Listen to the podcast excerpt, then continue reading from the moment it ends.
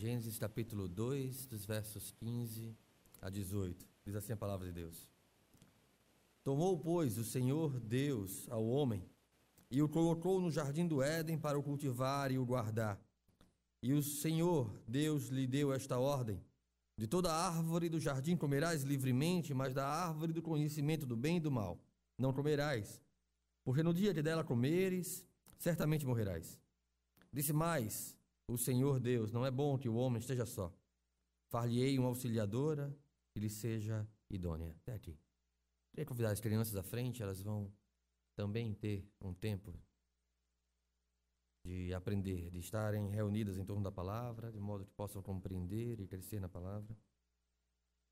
Nós vamos orar para que Deus tenha misericórdia de nós, que nós possamos aprender da palavra que aqui será ministrada que Deus tenha misericórdia também desses pequenos, que eles possam também ser instruídos nos caminhos do Senhor.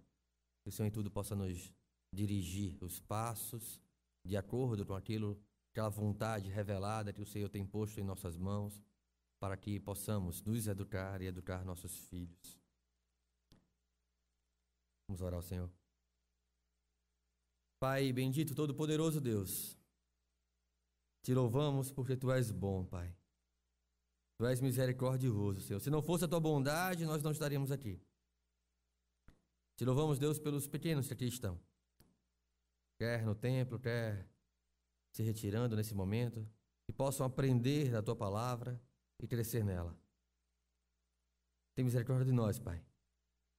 Que nós possamos meditar conforme o teu Espírito Santo para que a tua palavra seja viva em nossos corações e transformada em atitude, em prática, em vida em nós, para a glória do teu nome. Ó Pai, que a mim, Senhor, quanto a mim, que as palavras dos meus lábios e o meditar do meu coração sejam agradáveis na tua presença. Que a tua igreja, o meditar da tua igreja seja agradável na tua presença, que a tua palavra seja então ministrada aos nossos corações fielmente de acordo com aquilo que tu tens a ensinar para a tua igreja, em nome de Jesus, Pai. Amém. Os irmãos podem sentar.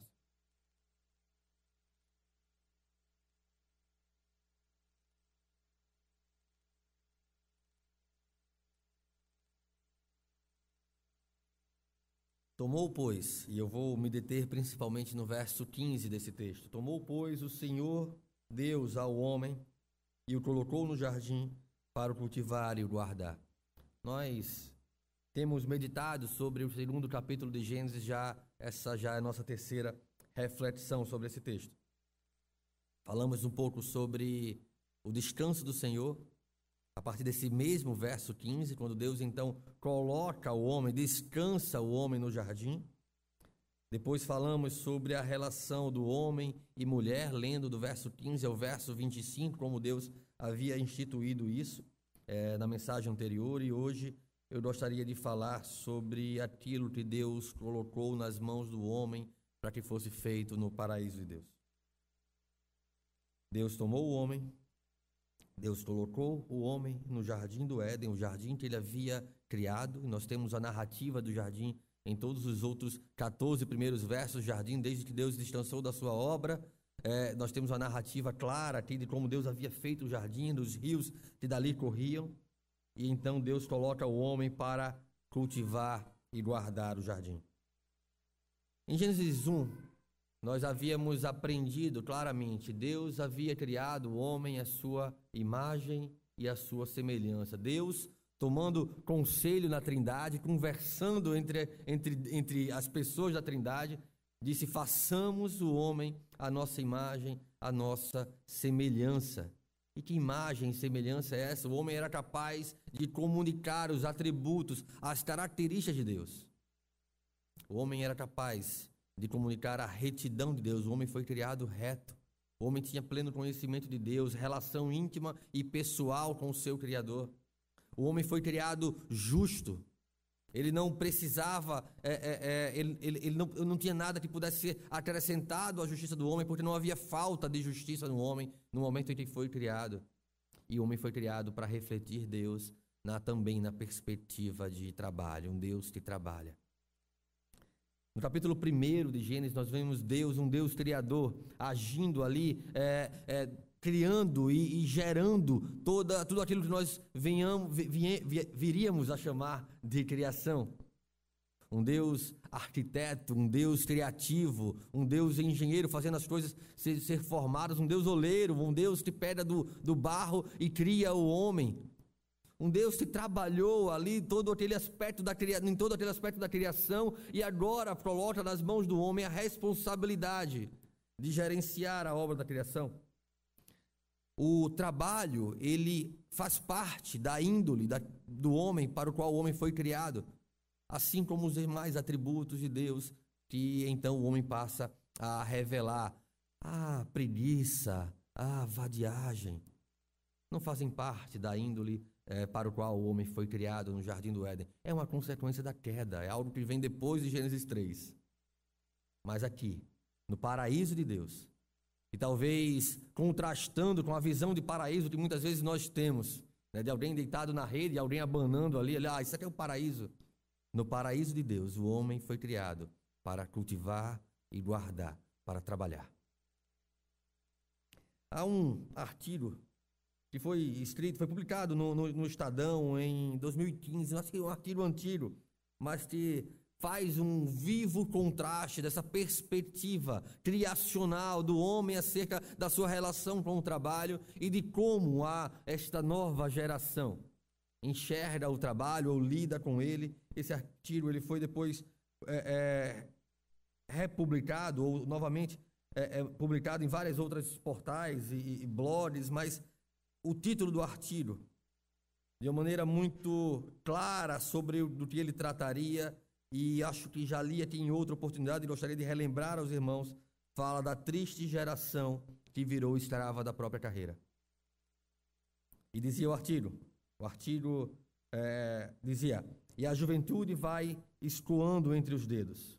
Era uma vez uma geração que se achava muito livre, tinha pena dos avós, que casaram cedo e nunca viajaram para a Europa. Tinha pena dos pais que tiveram que camelar em empreguinhos ingratos e suar muitas camisas para pagar o aluguel, a escola e as viagens em família para a pousada no interior. Tinha pena de todos os que não falavam inglês fluentemente. Era uma vez uma geração que crescia quase bilíngue. Depois vinham noções de francês, italiano, espanhol, ale, alemão ou mandarim. Frequentou as melhores escolas, entrou nas melhores faculdades, passou no processo seletivo dos melhores estágios. Foram efetivados, ficaram orgulhosos, com razão. E veio, pois, a especialização, mestrado, MBA, os diplomas foram subindo pelas paredes. Era uma vez, uma geração, que aos 20 ganhava o que não precisava. Aos 25 ganhava mais do que os pais aos 45. Aos 30 ganhavam o que os pais ganhariam na vida toda, e aos 35 ganhavam o que os pais nunca sonhariam em ganhar. Ninguém poderia os deter. A experiência crescia diariamente, a carreira era meteórica, a conta bancária estava cada dia mais bonita. O problema era que o auge estava cada vez mais longe. A meta estava cada vez mais distante, algo como o burro que persegue a cenoura ou o cão que corre atrás do próprio rabo.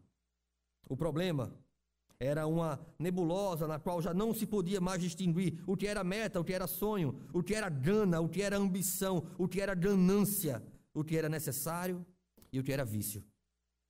O dinheiro que estava na conta dava para muitas viagens, dava para visitar aquele amigo querido que estava é, morando em Barcelona, dava para realizar o sonho de conhecer a Tailândia, dava para voar bem alto, mas sabe como é, né? Prioridades. Acabava sempre ficando é, para depois, ao invés de ir. Essa geração tentava se convencer de que podia comprar a saúde em caixinhas. Chegava a acreditar que uma hora corrida podia mesmo compensar todo o dano que fazia diariamente ao próprio corpo. Aos 20, ibuprofeno. Aos 25, omeprazol. Aos 30, rivotril. Aos 35, um estente.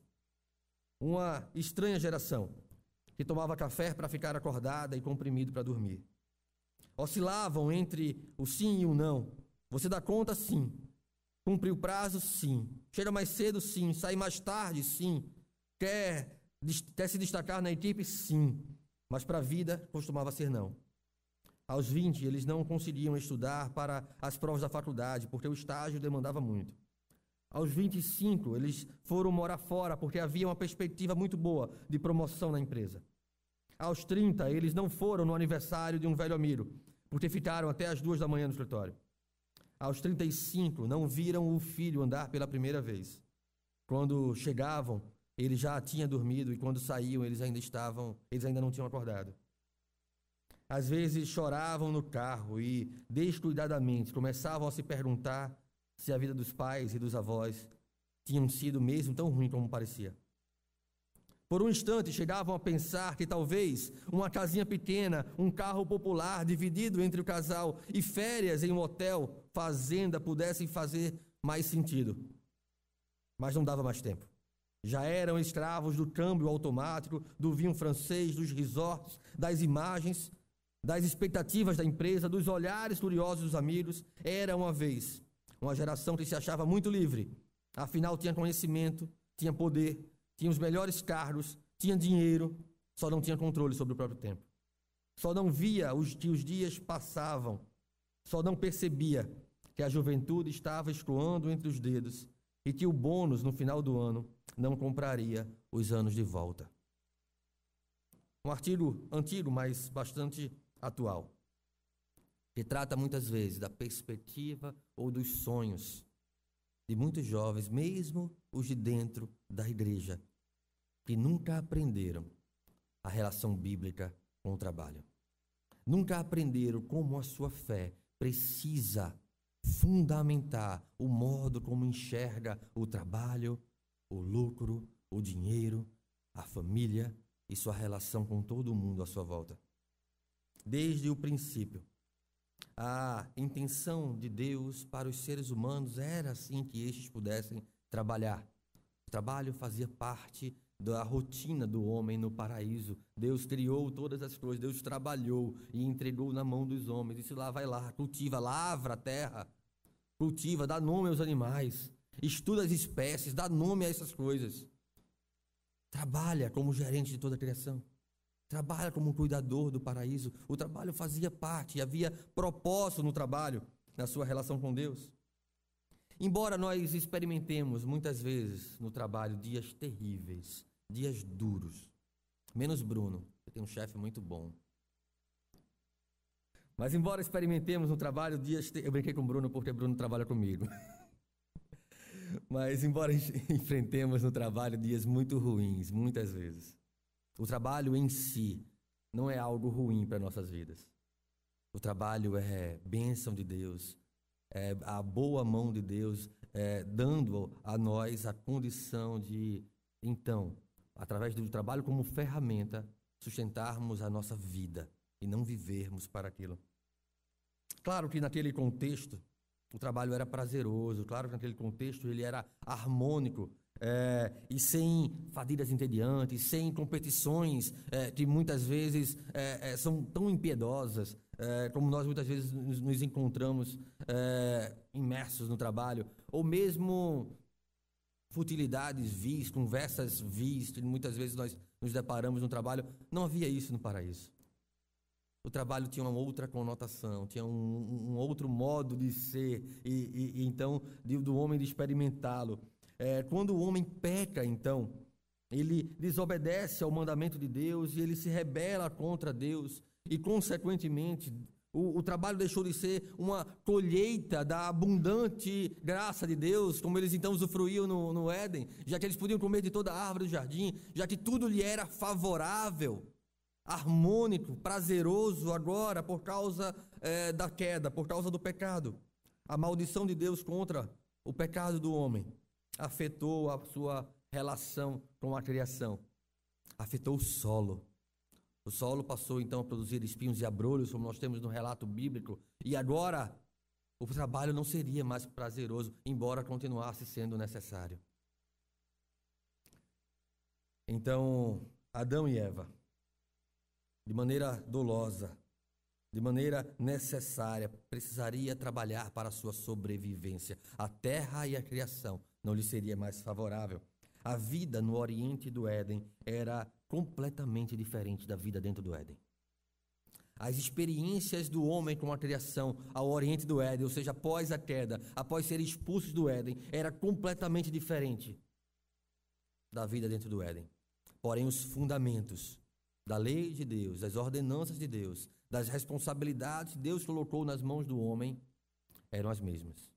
Deus não afrouxa a sua lei. Ele não estabelece uma régua mais baixa para que o homem possa cumprir. Deus continua exigindo tudo o que exigia do homem é, no Éden e continua exigindo de nós hoje. É comum que nós tenhamos, então, absorvido dentro da nossa cultura religiosa uma visão dicotomista de trabalho, uma visão dicotomista de como a nossa, a nossa vida pública é, é diferente da nossa vida eclesiástica, nossa vida da igreja. É, e como nós separamos muitas vezes trabalho e igreja. Essa não é uma visão bíblica do trabalho. Por mais que muitas vezes se torne uma visão religiosa. Ah, meu, minha vida na igreja é uma coisa, minha vida secular, já usar essa palavra, né? Minha vida secular ali é outra coisa. Elas não se misturam, elas não se batem, é o que muita gente pensa.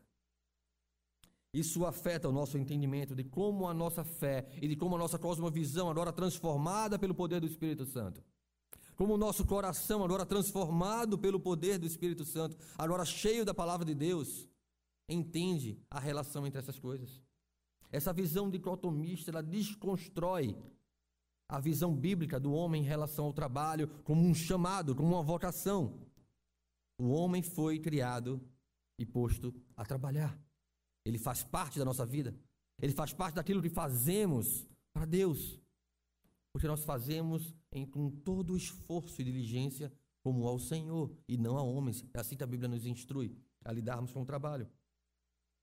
Então nós, por esta dicotomia, por essa separação, é, nós então não conseguimos enxergar a interação da nossa vida profissional com a nossa vida religiosa. E o nosso culto racional está quebrado. Porque nós pensamos agora que culto é só aquilo que eu faço na igreja, no domingo. Sim, aqui é, é o momento do culto congregacional. É o chamado solene de estarmos juntos, reunidos em adoração no dia do Senhor. Mas nós também cultuamos a Deus com a nossa vida, porque fomos chamados para sermos um povo separado, uma nação santa, com o propósito. Lembram de Pedro? Pedro escreveu? Com o propósito de proclamarmos as virtudes daquele que nos chamou das trevas para a sua maravilhosa luz. Nós precisamos proclamar isso em todos os aspectos e áreas da nossa vida. O nosso trabalho não é um quarto separado da nossa vida, da nossa casa, nós acessamos, e depois nós acessamos é, o outro quarto que diz respeito à nossa religiosidade. Não são áreas distintas. Deus é o Deus de toda a nossa vida, de todas as áreas da nossa vida, de todas as circunstâncias das nossas vidas, e não tem nada nas nossas vidas que Deus não declare: é meu. Tudo é do Deus soberano que nos governa. Isso diz respeito a muitas coisas. uma visão bíblica de trabalho, uma mente, uma cosmovisão transformada e fundamentada nas Escrituras. Diz respeito sobre como não devemos mentir no trabalho, como não devemos puxar o tapete do outro no trabalho, de como nós somos íntegros na declaração do nosso imposto de renda, de como nossas responsabilidades civis, é, de como honramos e respeitamos as autoridades, tudo isso está debaixo do guarda-chuva da nossa cosmovisão, transformada pelo poder do Evangelho. Não foi uma área da nossa vida que foi convertida, foi toda a nossa vida, toda a nossa perspectiva de futuro, inclusive. Todos os nossos sonhos e planos precisam ser transformados e novos com uma nova vida.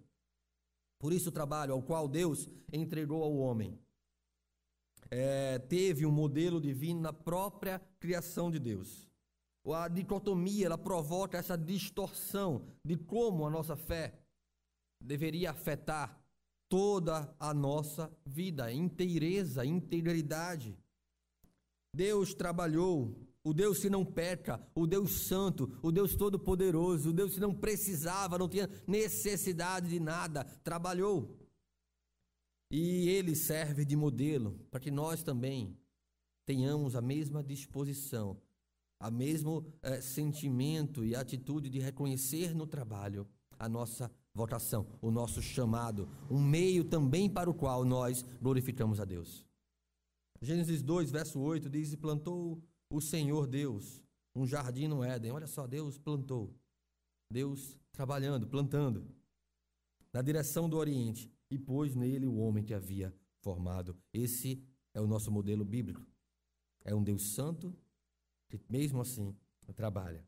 O reino de Deus é muito mais amplo do que a nossa vida eclesiástica. O reino de Deus é muito mais amplo do que o nosso domingo ou aquilo que nós fazemos restritamente à igreja. É, ele envolve todas as áreas da nossa vida.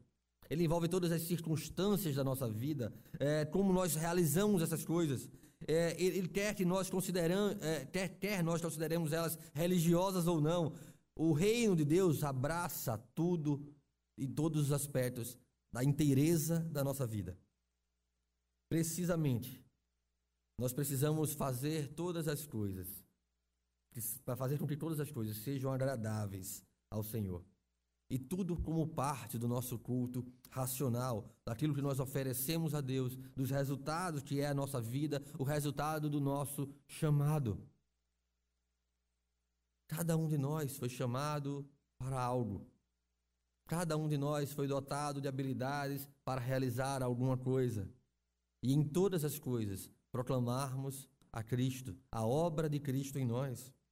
A dissociação, ou essa visão separatista de vida de igreja, é, de vida fora da igreja, de domingo em relação aos outros dias da semana, é, da, das minhas atividades na igreja, das minhas atividades outras públicas, é, essa visão dicotomista, separatista, desconstruiu a perspectiva bíblica do trabalho. Isso tem uma raiz histórica que influencia não só o mundo secularizado, não só o mundo ímpio, mas também a igreja ao longo do tempo e a igreja hoje. Se nós pensarmos sobre as influências dessa visão, eu quero compartilhar algumas com vocês. Na própria Grécia antiga, e como a influência grega nos impacta hoje. O modo como os gregos enxergavam o trabalho tem muita relação com a maneira como muitos de nós hoje na igreja enxergam o trabalho. Para eles, o trabalho era algo ruim, de fato.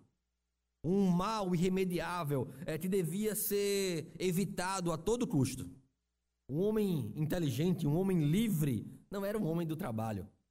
O trabalho para o grego era algo que deveria ser feito pelos animais ou pelos escravos. Os escravos tinham um papel de trabalhar, reproduzir e morrer.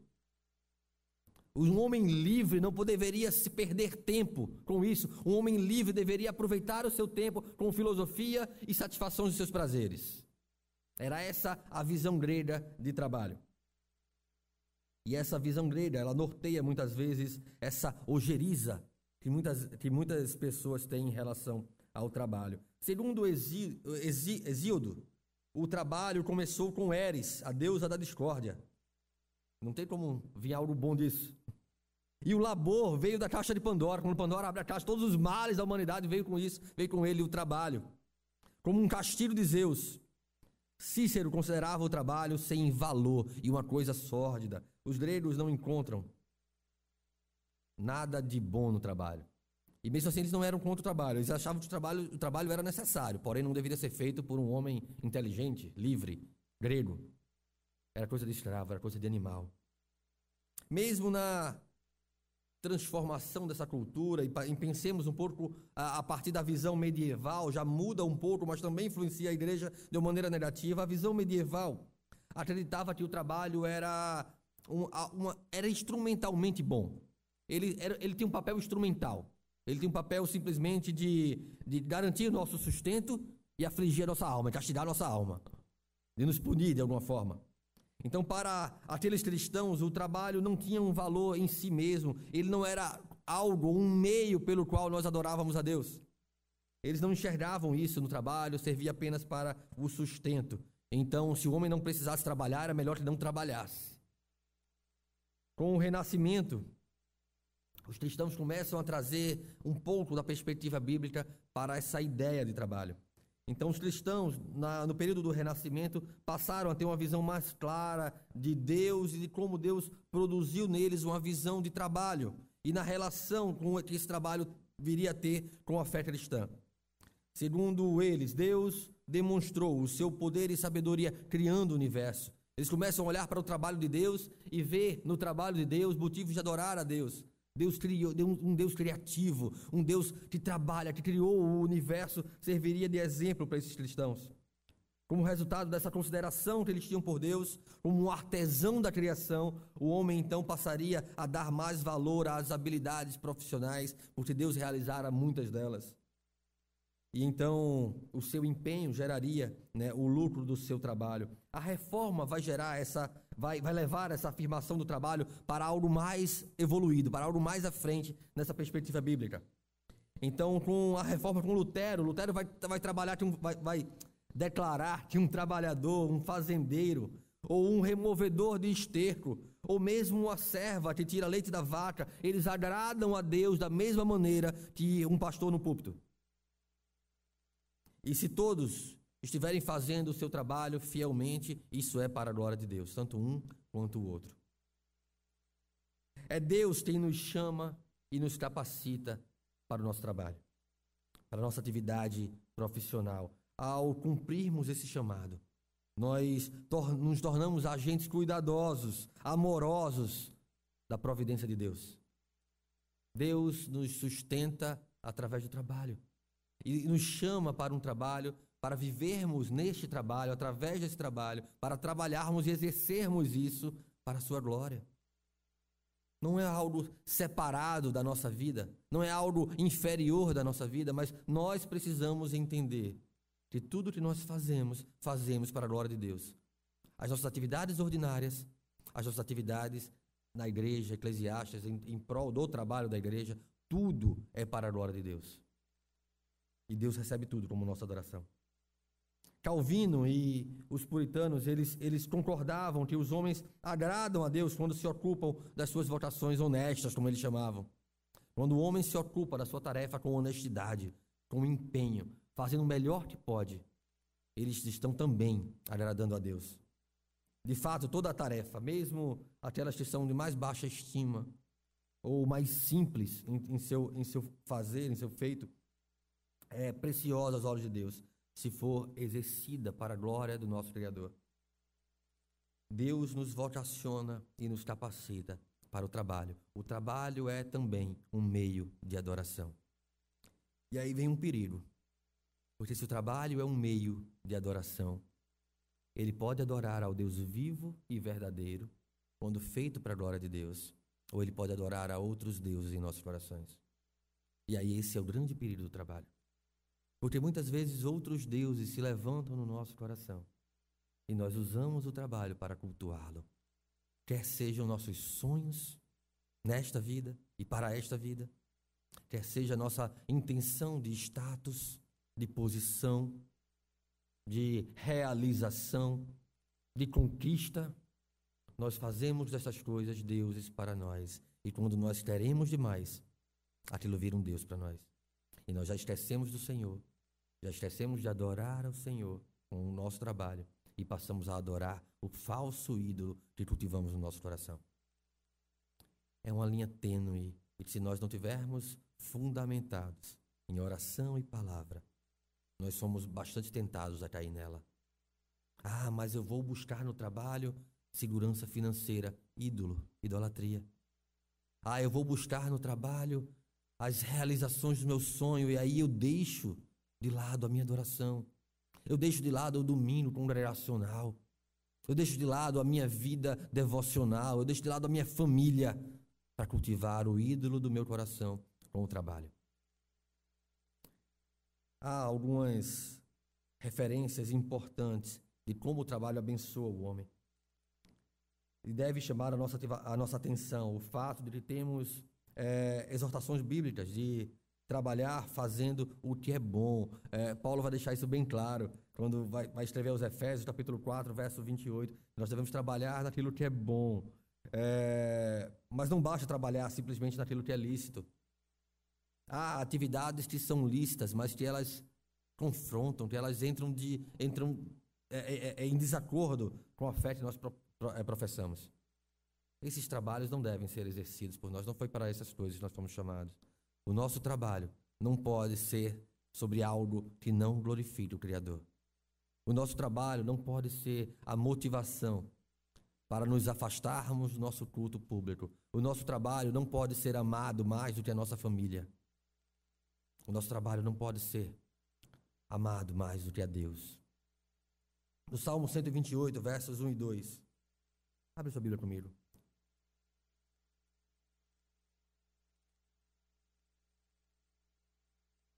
Salmo 128, versos 1 e 2, diz assim: Bem-aventurado aquele que teme o Senhor e anda nos seus caminhos. Do trabalho das suas mãos comerás, feliz serás e tudo te irá bem. A, a bênção aqui, como resultado do trabalho, ela tem uma condicional anterior. Aquele que teme ao Senhor. Aquele cuja sua vida está debaixo da autoridade do Senhor. Se lembrarmos do Salmo primeiro, nós vamos ver ali uma, uma, clara diferença entre o bem-aventurado e aquele que não é o bem-aventurado. E quanto ao bem-aventurado, é, o salmista vai dizer que tudo quanto fizer prosperará ou será bem sucedido. Porque ele medita na palavra do Senhor de dia e de noite, porque ele não anda com os ímpios, ele não se detém nos caminhos dos pecadores, ele não se assenta em roda de escarnecedores. Tudo o que ele faz é para a glória de Deus e Deus então abençoa a obra das suas mãos. Essa é uma promessa ordinária de Deus para nossas vidas. Diferente de alguns reformadores, e aí, mesmo no meio da reforma, a visão sobre o trabalho ela vai ter algumas diferenças. Lutero e alguns reformadores entendiam que nós deveríamos glorificar a Deus o tempo todo onde nós estivermos. Aquele que é servo, glorifica como servo, aquele que é senhor, glorifica como senhor, e onde estivermos, glorificaremos ao Senhor onde, onde estamos. Calvino ele vai entender que o nosso trabalho também é um meio de reforma social. Então nós podemos também abençoar a sociedade e, e, e mudar alguns aspectos de injustiças sociais é, através do nosso trabalho. E essa perspectiva é uma perspectiva que nós devemos abraçar, pois a Bíblia fala sobre a nossa responsabilidade nesses aspectos. Então, o crente, eles possuem a responsabilidade também de, através do trabalho, reformar estruturas sociais, promover justiça social é, para uma sociedade caída. Ele precisa ser um meio para isso. Tais como acesso à saúde, educação, geração de emprego, renda, aquilo que o crente puder fazer através do seu trabalho para abençoar, para redimir o mundo à sua volta, ele deve ser agente de Deus para isso. E nessas coisas, glorificar o Senhor. Os gregos e os pensadores da Idade Média, eles tinham uma visão distorcida do trabalho. E isso afeta muitas vezes os nossos conceitos é, de trabalho nos dias de hoje. Com então o renascimento e a reforma protestante, nós vamos vendo isso clareando mais, essa perspectiva bíblica sendo trazida e, o, e a nossa mentalidade em relação com o trabalho sendo mais adequada a, ao que ensina as Escrituras. Mas se pararmos para pensar individualmente ou familiarmente, qual tem sido a visão de trabalho que nós temos cultivado em nossas mentes, em nossos lares, em nossa igreja? Como a igreja entende hoje o cultivar e guardar, o trabalhar e manter e preservar? Como a igreja do nosso tempo cultiva o trabalho? Será que ainda temos essa perspectiva barroca, é, grega, de que o trabalho é ruim, que o paraíso é para aqueles que não precisam trabalhar? Ou nós temos uma clara visão bíblica de trabalho como uma bênção de Deus, como uma responsabilidade do homem dada por Deus, intrínseca em nossos valores bíblicos, fazendo parte da nossa índole enquanto povo de Deus? Mesmo que muita gente, mesmo que para muita gente, o trabalho continue sendo uma atividade cultural atrelada à maldição da queda. A verdade é que o trabalho existe sim antes da queda e parte do nosso mandato cultural. das nossas responsabilidades. Dado ao homem a responsabilidade de cultivar, ou no original trabalhar, no sentido mais claro, o jardim. O que a queda produz é uma alteração de como isso seria feito. O que a queda produz é uma alteração da relação do homem com o seu trabalho, que se antes era parte integrante da natureza, tornou-se agora penoso e exaustivo. Ainda assim, é uma responsabilidade do homem. E é curioso que muitas vezes nós não tenhamos uma visão clara da necessidade do trabalho como formação da própria mentalidade do homem moderno, do homem em nossas igrejas, do homem nos quais muitos de nós, pais de meninas, têm dado suas filhas a namorar. Um homem que não tem condição ou perspectiva de trabalho não pode conduzir uma mulher a formar uma família um homem que não tem uma maturidade para compreender o que a Bíblia exige dele enquanto homem, não tem maturidade para tocar numa mulher ou fazer qualquer promessa sentimental para ela. Isso deve fazer parte de como nós estamos criando nossos filhos homens em nossas igrejas. A visão clara de trabalho, de responsabilidade, precisa ser uma visão clara da nossa masculinidade, formada biblicamente formada pela palavra do Senhor. Fomos criados para trabalhar. Precisamos ter essa visão diante dos nossos olhos, essa perspectiva diante dos nossos olhos. É através do trabalho que nós sustentamos a nossa família. É através do trabalho que nós criamos os alicerces para a nossa família. Nós sustentamos os nossos filhos, que nós ensinamos para os nossos filhos do porquê que eles devem pensar em trabalho e em responsabilidade. E não os conforme os filósofos contemporâneos que nós podemos encontrar em qualquer cultura de influência de internet. Nós precisamos ter claramente, impregnada em nossas vidas, uma visão bíblica e correta de trabalho. É curioso que a expressão bíblica que Deus vai usar aqui no Éden para cultivar e guardar ela é uma expressão utilizada, esse trabalho e cultivo, esse cultivar e guardar e manter de Gênesis, ele vai ser usado em vários outros textos e sempre ligado à atividade sacerdotal no templo, no tabernáculo, no templo. A mesma expressão, esse detalhe linguístico, ele reforça o caráter do trabalho e o papel do trabalho na nossa adoração. Nós precisamos, assim como nós trabalhamos para a igreja, Assim como nós fazemos para a igreja, fazer também para o Senhor em nossas atividades fora da igreja. Por isso, essa atividade cultural é também uma atividade litúrgica, é uma atividade é, de culto a Deus, é um nosso serviço também religioso para a glória de Deus e certamente será para o louvor da glória de Deus, se fizermos para o Senhor. Mas se fizermos para um ídolo, vamos estar oferecendo ao ídolo todo o esforço do nosso trabalho, todo o investimento do nosso trabalho.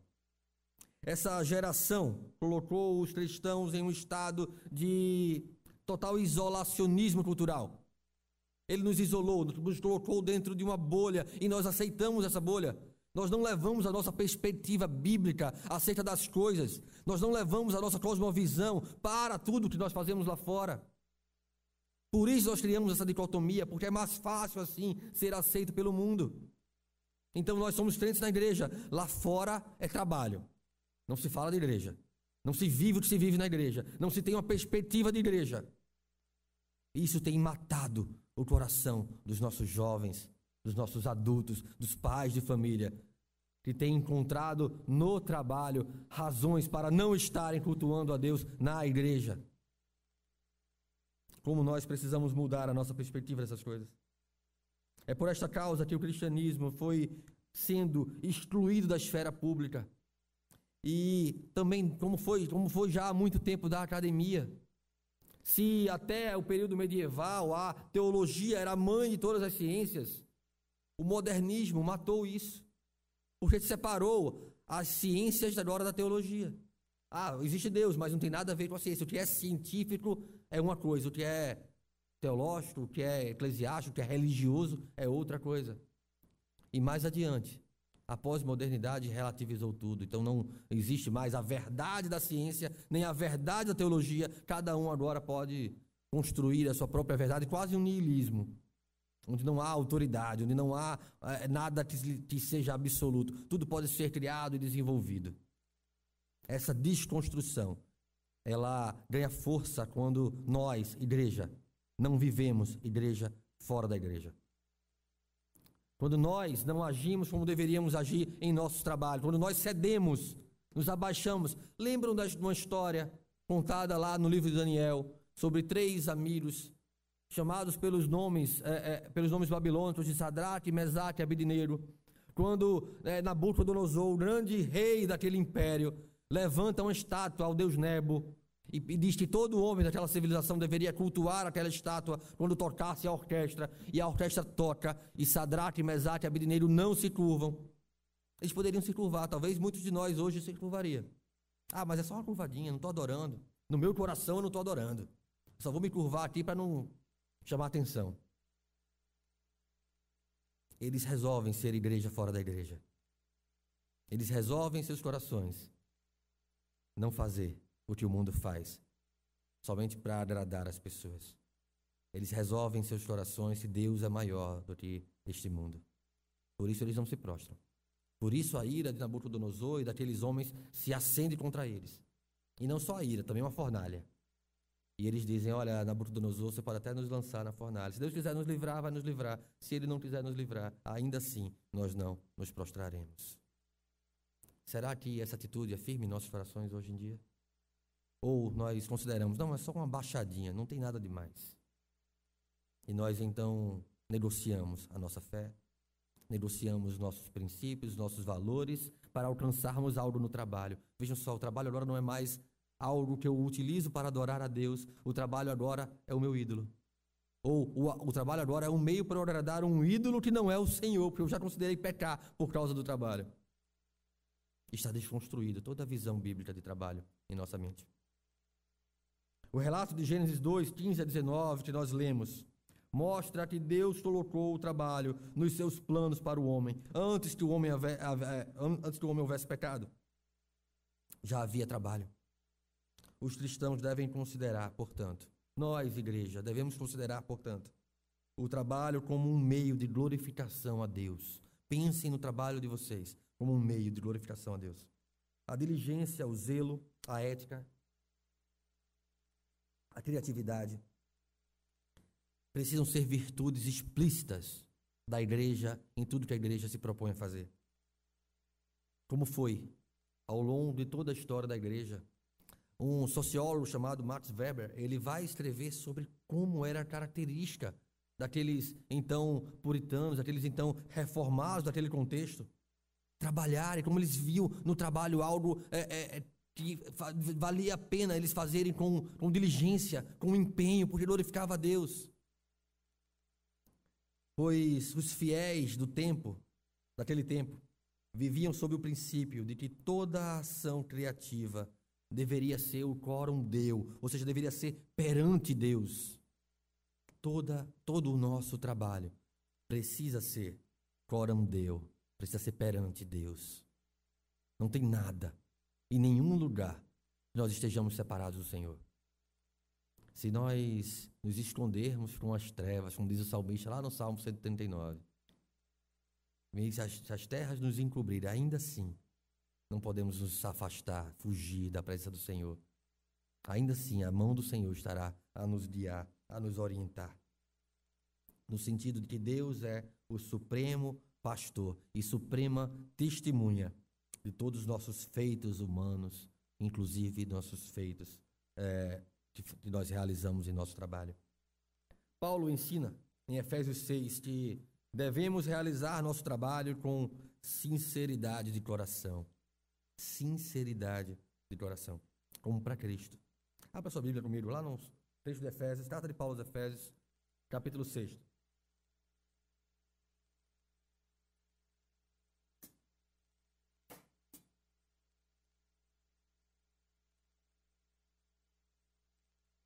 Carta de Paulo aos Efésios, capítulo 6, versos 5 a 8. Diz assim: Quanto a vós outros servos, obedecei a vosso Senhor segundo a carne com temor e tremor, na sinceridade do vosso coração, como a Cristo, não servindo à vista como para agradar a homens, mas como servos de Cristo, fazendo de coração a vontade de Deus, servindo de boa vontade como ao Senhor e não como a homens certos de que cada um, se fizer alguma coisa boa, receberá isso outra vez do Senhor, quer seja servo, quer livre. Obedecei segundo é, com temor e tremor, na sinceridade do vosso coração, como a Cristo. Fazem isso não para agradar a homens. Tudo que nós fizermos em nossas vidas não deve ser com o objetivo de agradar para homens, mas agradar antes ao Senhor. Ah, nós podemos amar as pessoas, sim, claro, mas nunca amar mais do que ao Senhor. Por isso, nós também podemos amar ao trabalho, nunca mais do que a nossa família, e principalmente nunca mais do que ao Senhor. Em um livro é, do, do Brad Gilbert, ele é um pastor batista americano, ele escreve algo importante sobre essa relação do homem com o trabalho e principalmente sobre esse texto de Efésios. Ele vai dizer: Quando Jesus morreu na cruz e ressuscitou dentre os mortos para redimir um povo para si mesmo, ele também se comprometeu a conformá-lo exatamente a ele, cada vez mais, pelo poder do Espírito Santo. A Bíblia nos diz que ele faz isso por meio de todas as circunstâncias de nossa vida, incluindo o nosso trabalho. O nosso trabalho é um dos principais meios que Deus é, pre pretende usar para nos tornar mais semelhantes a Jesus. Ele usa o nosso trabalho para nos santificar, desenvolver nosso caráter cristão e nos ensinar a amá-lo mais e servi-lo melhor, até que nos unamos a Ele no dia final, no descanso de nossos trabalhos. Se nós refletirmos individualmente, pessoalmente, e aí uma reflexão muito pessoal no seu coração. O seu trabalho tem sido um meio para a sua santificação? Você tem tido oportunidade de dar bom testemunho daquilo que você é em Cristo Jesus? E eu não estou nem falando sobre evangelizar diretamente, eu falo do seu modo de trabalhar, o seu modo de viver, de se relacionar. Ou você é alguém que trabalha às vistas, precisa ter alguém olhando. Ou gosta de aparecer quando tem alguém olhando. Mas quando não tem ninguém olhando, você faz corpo mole, você empurra o serviço, você joga para frente. Será que tem sido um meio pelo qual nós temos adorado ao Senhor? Eu gostaria de fazer algumas aplicações sinceras às nossas, às nossas vidas. Primeiro que nenhum trabalho ele é inteiramente secular. Sim, o trabalho ele tem um propósito social, ele faz parte de, de um ambiente social e tem um, um, um, uma raiz daquilo que serve à sociedade, mas o trabalho é também um meio pelo qual nós devemos adorar a Deus, ser santificados por Deus. O trabalho é difícil porque nós e o mundo ao nosso redor temos sido afetados pelo nosso afastamento de Deus. E quanto mais afastado de Deus, mais difícil será. Por isso, meus irmãos, orem. Orem pelo trabalho de vocês. Orem pelos chefes, pelos líderes que estão colocados sobre vocês. Ore pelos seus colegas de trabalho. Ore pelos seus amigos. Ore pelas autoridades. Porque quanto mais distante do Senhor nós estivermos, mais difícil será a nossa vida em meio a essa sociedade. O trabalho é necessário, tanto quanto o trabalho é difícil e até algumas vezes perigoso. Nós precisamos do trabalho. A nossa cosmovisão cristã precisa definir os termos de como me relaciono com o trabalho.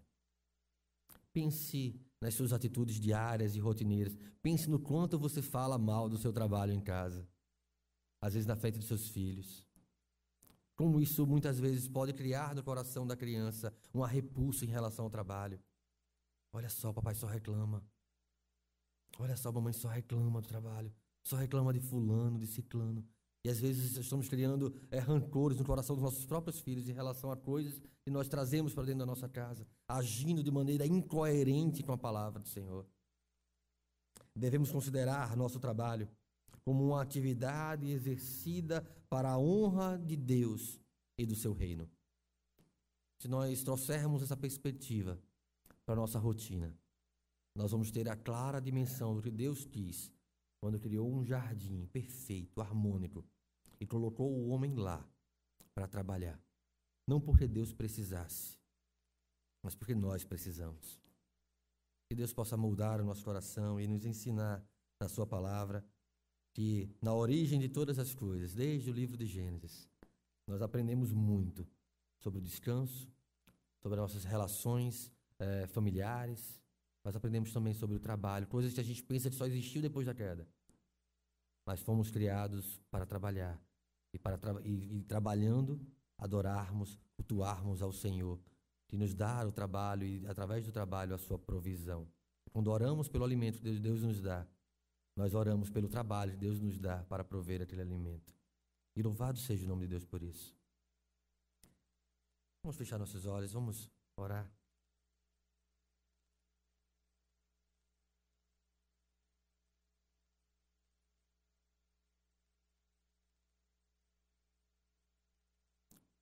Senhor Deus Pai, Todo-Poderoso. Te louvamos, Pai, pelo privilégio de podermos estar reunidos em torno da Tua palavra. Que a Tua palavra, Deus, possa encontrar lugar no nosso coração.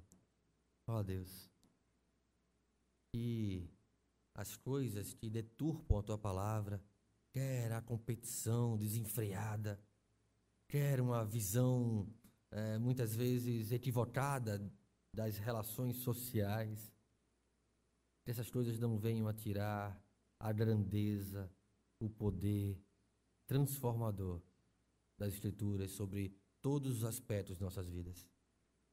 Papai, nos ensina a lidar com o mundo no qual nós estamos inseridos sob uma perspectiva clara das Escrituras. Nos ensina a imprimir essa perspectiva em nossa família, em nossos filhos, para que nós encontremos em nosso lar sabedoria bíblica no modo como nós nos relacionamos com as coisas e o mundo à nossa volta. Que nós possamos, através do trabalho, ser proclamadores do Evangelho. Que nós possamos, através do trabalho, ser transformadores, reformadores dessa sociedade. Que a glória do Senhor seja refletida através daquilo que fazemos para o Senhor. Que o teu nome seja honrado através das nossas vidas e do nosso trabalho, em nome de Jesus. Amém.